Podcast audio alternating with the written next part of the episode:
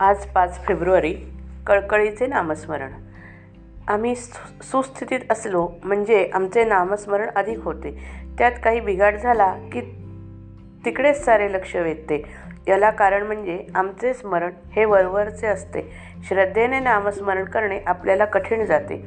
परमात्मेशिवाय आपले कोणी नाही असा दृढ निश्चय अगश्रद्धा असणे आवश्यक आहे. म्हणजे मग प्रकृतीत काही बिघाड झाला तरी आपण आपले स्मरण टिकून राहील. द्रौपदीला आता आपला कोणी ना त्राता नाही असे वाटून जेव्हा तिने श्रीकृष्णाचा धावा केला तेव्हा भगवान लगेच धावून आले. असे खऱ्या कळकळीचे स्मरण आपले असायला पाहिजे. जसे लहान मूल काहीही झाले तरी आपल्या आईलाच हाक मारते. दुसरे तिसरे कोणी जाणत नाही. तसे आपले परमेश्वर स्मरणाच्या बाबतीत झाले पाहिजे. आपली भिस्त खरोखरच कोणावर आहे हे संकटकाळीच उत्तम कळते. नामस्मरणाच्या पायऱ्या अशा सांगता येतील.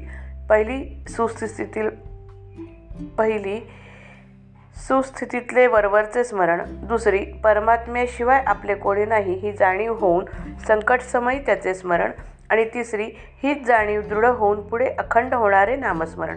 यापैकी वरवर स्मरण करणारा आम्हाला संकटेच नकोत असे म्हणतो. तर साधू संत आम्हाला संकटे येऊ देत असे भगवंताजवळ मागतात. कारण त्यावेळेसच त्याचे खरे स्मरण होते.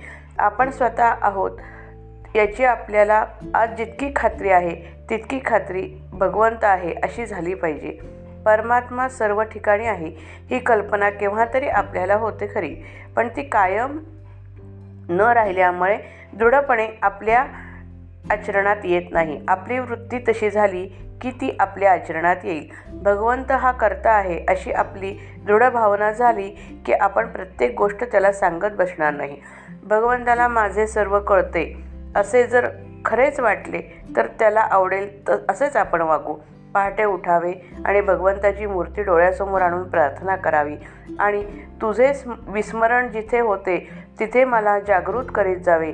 नाही मला आता तुझ्याशिवाय असरा असे म्हणून त्याला मनपूर्वक नमस्कार करावा.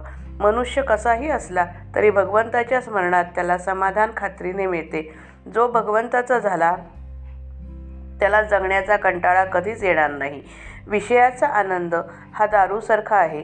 ती धुंदी उतरल्यावर मनुष्य जास्त दुःखी बनतो.